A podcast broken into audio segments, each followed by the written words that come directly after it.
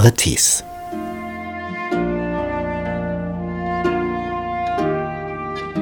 So wurden vollendet Himmel und Erde mit ihrem ganzen Heer.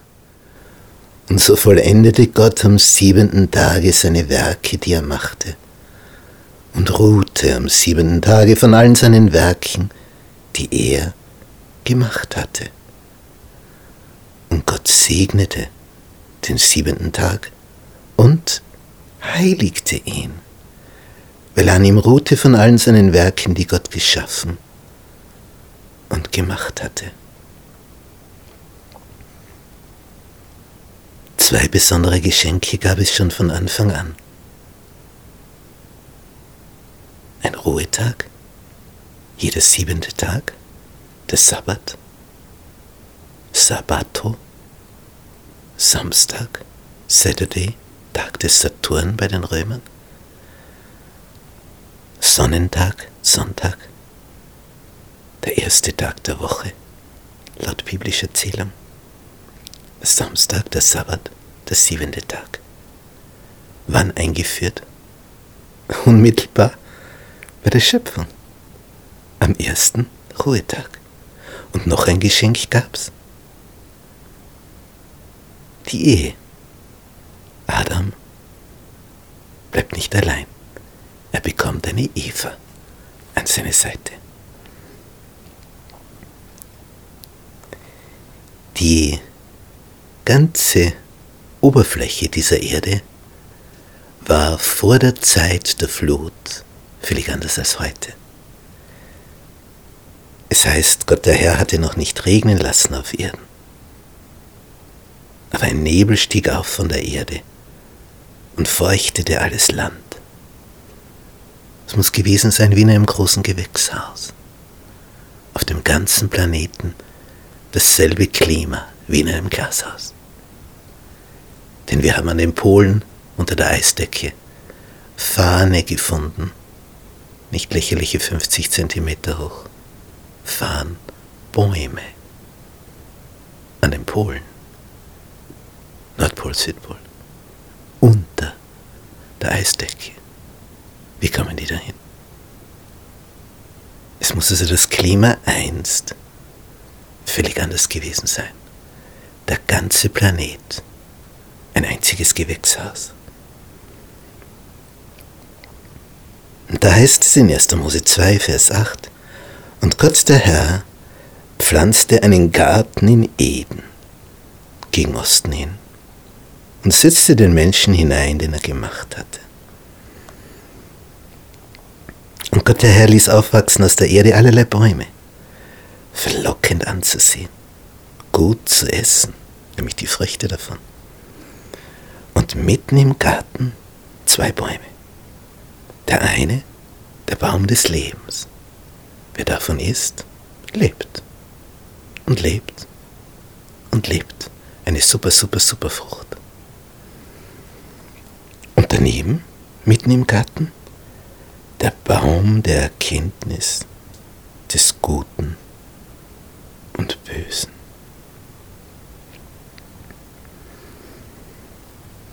Und Gott der Herr nahm den Menschen, heißt es in Vers 15, und setzte ihn in den Garten Eden, dass er ihn bebaute und bewahrte.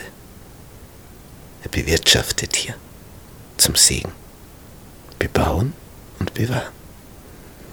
Und Gott der Herr gebot dem Menschen und sprach, du darfst essen von allen Bäumen im Garten. Tja, das ist eine Ansage. Aber, und jetzt kommt eine Ausnahme, von dem Baum der Erkenntnis des Guten und Bösen sollst du nicht essen. Denn an dem Tage, da du von ihm isst, musst du des Todes sterben. Dann ist es so, wie wenn du eine Herdplatte abdrehst. Sie ist zwar momentan noch heiß, aber von da an kommt keine Wärmezufuhr mehr. Und sie wird mit der Zeit kalt, egal wie heiß sie gewesen ist. Abgedreht wird sie dann. Die Platte. Und hier wird das Leben dann abgedreht. Darum esst nicht von dem Baum der Erkenntnis des Guten und Bösen.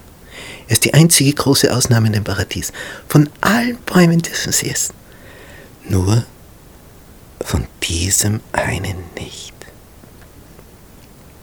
Und dann wird geschildert, wie sie zu zweit wurden. Zuerst haben wir Adam, das heißt übersetzt Mensch, wo Gott sagt, es ist nicht gut, dass der Mensch allein sei.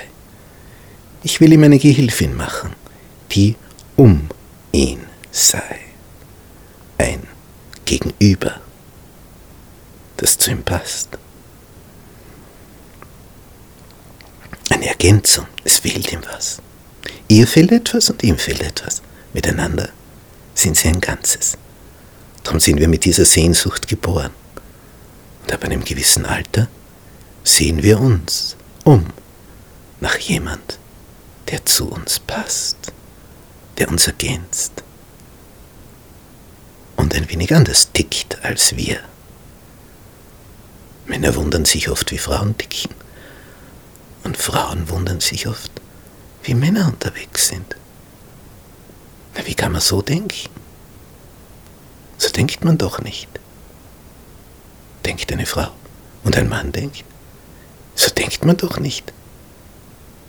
So denkt eben der Mann. Miteinander ist es eine wunderbare Ergänzung und ein vollendetes Ganzes. Wir sind nur die Hälfte, ohne das andere Geschlecht. Darum hat Gott das so gemacht, dass wir uns danach sehnen, jemand zu haben an unserer Seite, der uns versteht, uns Liebe erweist und der Person, dass wir dieser auch wieder Liebe erweisen können.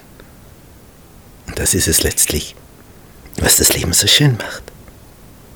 Sich gegenseitig Liebe zu erweisen.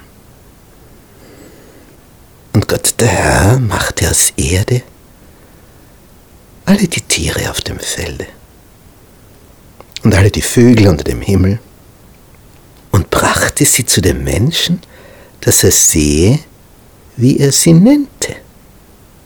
Denn wie der Mensch jedes Tier nennen würde, so sollte es heißen. Adam ist aufgerufen, mit seiner Eva hier die Herrschaft anzutreten. Und der Mensch gab einem jeden Vieh und Vogel unter dem Himmel und Tier auf dem Felle seinen Namen. Aber für den Menschen wird keine Gehilfin gefunden, die um ihn wäre. Überall sieht er, da kommt ein Männchen und ein Weibchen. Ein Männchen und ein Weibchen. Und die Tiere sind alle friedlich. Es gibt noch keine Raubtiere. Es gibt noch keinen Tod. Der Löwe frisst Gras.